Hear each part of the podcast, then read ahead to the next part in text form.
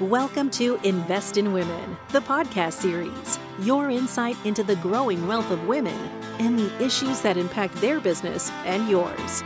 See what happens when you educate, empower, and invest in women. Let's face it, retirement planning can be confusing. At Jackson, we're working to make retirement clear for everyone, starting with you. Our easy to understand resources and user friendly digital tools help simplify your entire experience. You can have confidence in your retirement with clarity from Jackson. Seek the clarity you deserve at jackson.com. Jackson is short for Jackson Financial Incorporated, Jackson National Life Insurance Company, Lansing, Michigan, and Jackson National Life Insurance Company of New York, Purchase, New York. We are joined now by Dr. Emily Koochel. Thank you so much for being here today. Thank you for having me. So, you know, when we talk about women and we talk about finance, for a lot of people, at least my friend group, I know there's an intimidation. So I'm always curious what brought you to this field and kind of your background and, and where that interest was sparked. Yeah, absolutely. So um, I actually started really in traditional finance and found that that was not a good fit for myself in terms of uh, selecting my major kind of early on. And I was uh, fortunate enough to have a, a counselor of sorts at the time who said, Oh, you know what I think is probably best for you because you seem to enjoy working with people, you want to speak with people, is this thing called personal financial planning, which was brand new to me, had never heard of such a thing. And I got there. And what was amazing was to have professors who were also women who were actually leading um, that department and started to kind of show uh, that this really was an area for for females. And so that allowed me to have you know representation in a lot of ways to show that female could be in this profession. And i continue on that journey um, to graduate school where i pursue master's and a phd and i actually have one female in particular that i continue to be and work with as a mentor and now as a colleague. And she was the first person in my life to say I think you can go to graduate school. I think you have what it takes. I had never heard or considered such a thing until um, my professor, she said, you can actually do this. So that's kind of the early uh, steps into it was having somebody who said, you can. And somebody mm-hmm. who also introduced me to a field that seemed really hidden at the time, and in some ways still kind of is because we we think of it very traditionally. Um, in terms of, of finance, but personal finance being so a relatively new profession. And so it was these interactions with people that led me in that direction.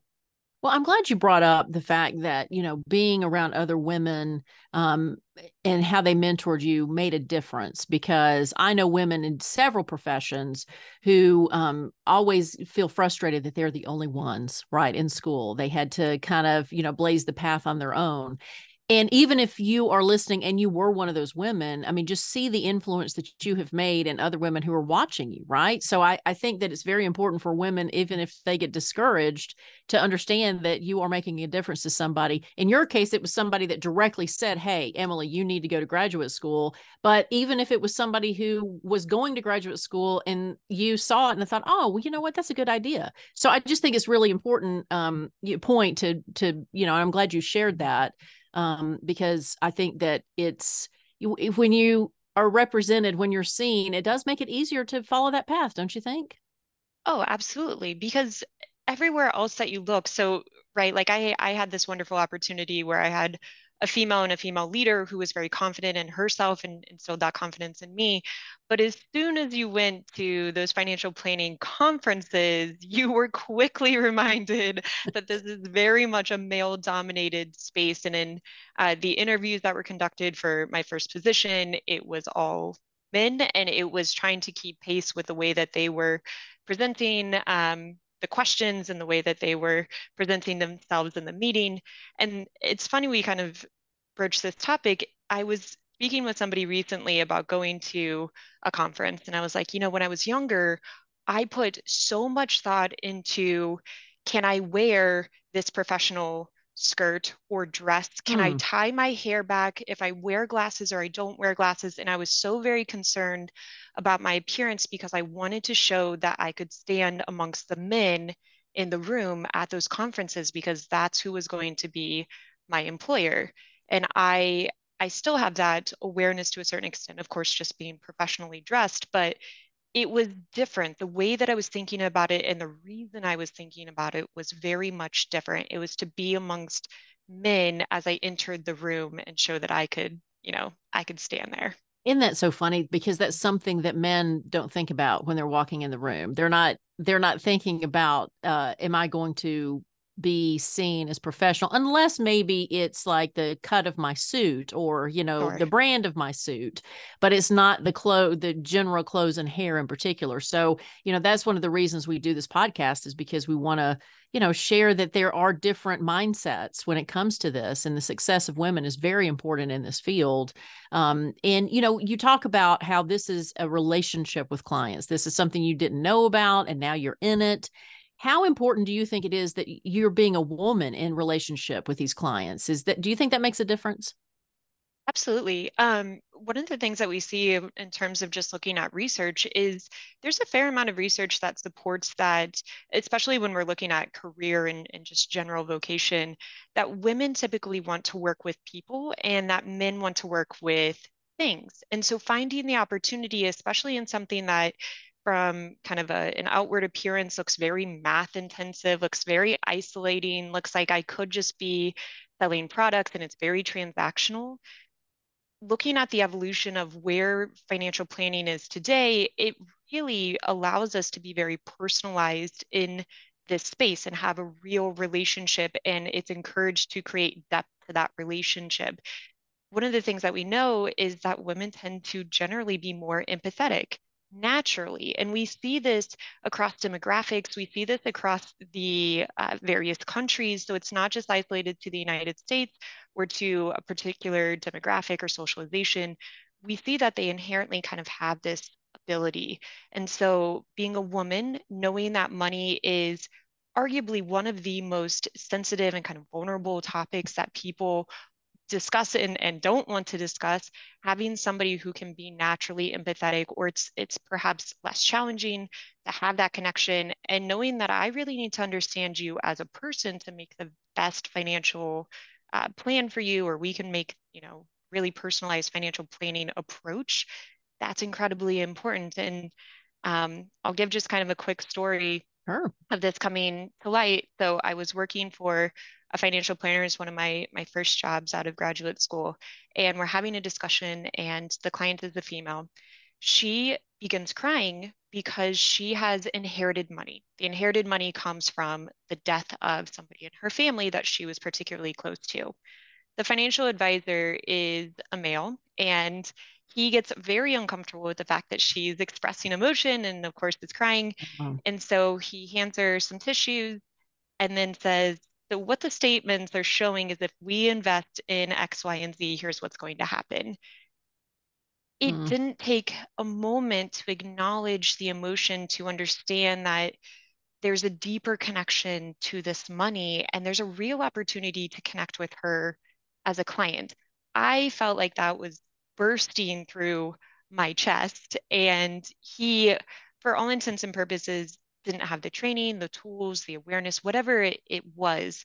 But in that moment, you realize, oh, this is where you should take a pause. And it felt very much like a different approach had I been the one in kind of the the lead position of that conversation you know that makes total sense and again you know anytime that we have these conversations you know i i never come at it from a you know male versus female in a competition sort of way it's more of men have a certain skill set they bring and women have a the skill set they bring uh, and each is equally important. It's funny you you say that i have a nine year old son and just quickly i had a conversation with him the other night because i was watching something and cried but it was like you know a girl we cry and so we're right. women are used to emotions because it's tr- channeling through us all the time and um and so he was like okay mom is this a sad cry or a happy cry or what kind right. of cry and so i tried to explain to him look you know women um, it's how we process and so it's not so dramatic to us but in you know in your story it's very dramatic for a, a man who's not used to that to not know what to do with that and be made, made very uncomfortable and so you know the the result could have been for some people to see that response as harsh as thoughtless as heartless and could potentially uh, you know risk losing that client right? And so uh, I, I, think that that is a, a, very educational thing for everybody because even some women sometimes uh, might come across as a little harsh. But um, do you think when you when women see you um, that they may be more comfortable to have those conversations and even be more engaged in their money management than maybe they would with somebody else I think so, because to your point, there is a socialization to being a female where, in a lot of ways, we're expected to be more emotional. And so, being in a room with a female financial advisor, female financial planner,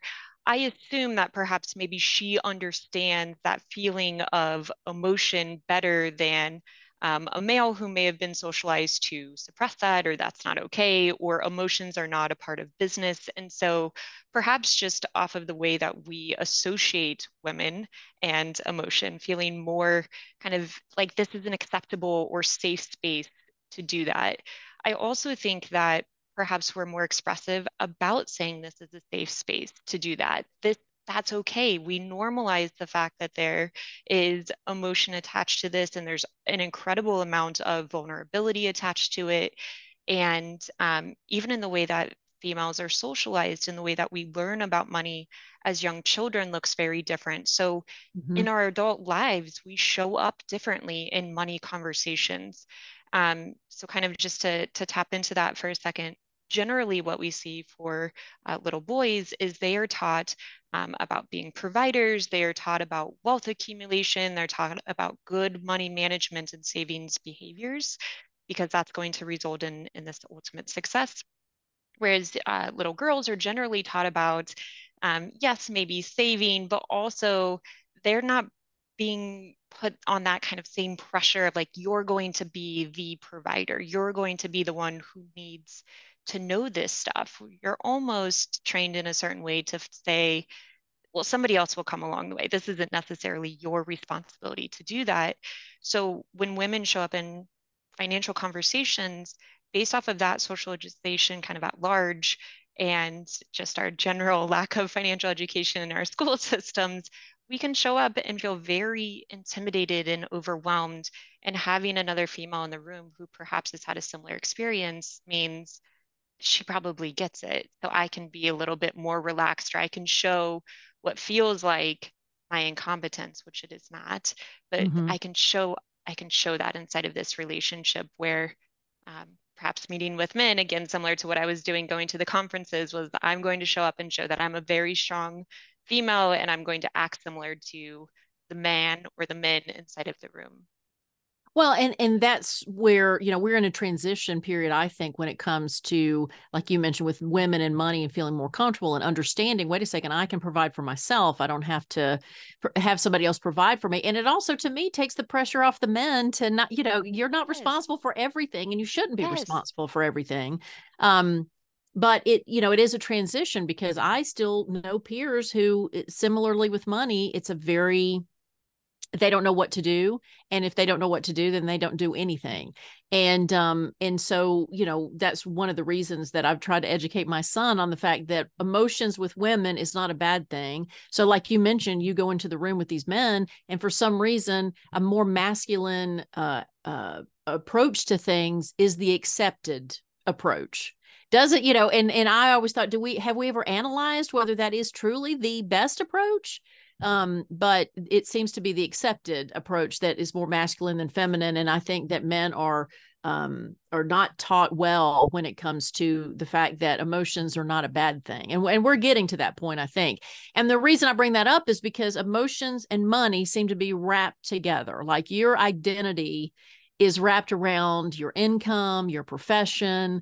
Um, so, you know, is it a case where people do that too much or is it appropriate to say look your your whole being really does revolve around your money what's interesting about our identity and our, our relationship with money is that all started to form far earlier than we ever knew anything about what money was. So, for instance, in terms of um, being a young child, if you were around um, money conversations, you probably didn't understand exactly what was being discussed, but what you did, to your point, is you felt those emotions.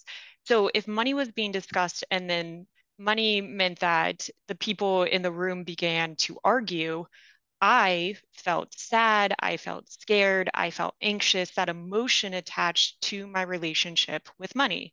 Or conversely, if money discussions meant we're going shopping and we're going on a trip and it's always very exciting and I'm very happy, I have a different emotional reaction to that. So that's starting before we ever know what money is. And what happens is kind of this evolution is we are challenged about our money beliefs and behaviors along the way. So one of those being for instance, when you've started your first job or you're going to um, a university, whatever that experience is, now all of a sudden I've got exposure to a whole lot of other people and their money experiences and their values and behaviors around money. And what you'll notice is if we're all guilty of this, having somebody in your life who's spending money and you go, oh my gosh, I would never do that. In fact, it's really upsetting that they would spend money in that way. Mm-hmm. Or we're like, oh, that makes sense. I would I would absolutely do that exact same thing. So this emotional and relationship connection with money starts really early and it continues to show up in our adulthood until we really define or understand what that relationship is and we have the ability to change it if we don't like the way that we are attached to money or that identity around money, we have the ability to change it. But it is taking a little bit of time to understand where did this come from and, and why did this happen.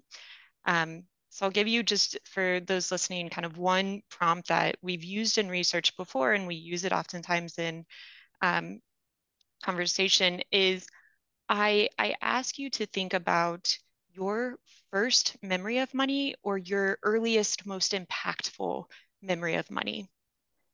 Most of the time when people take a moment to do that they can attach it to i was rewarded with money for doing a task or it came in this way or i was saving it for something that was really special to me and what you can do is through that exploration you can start to see where some of these early identities and values actually came from.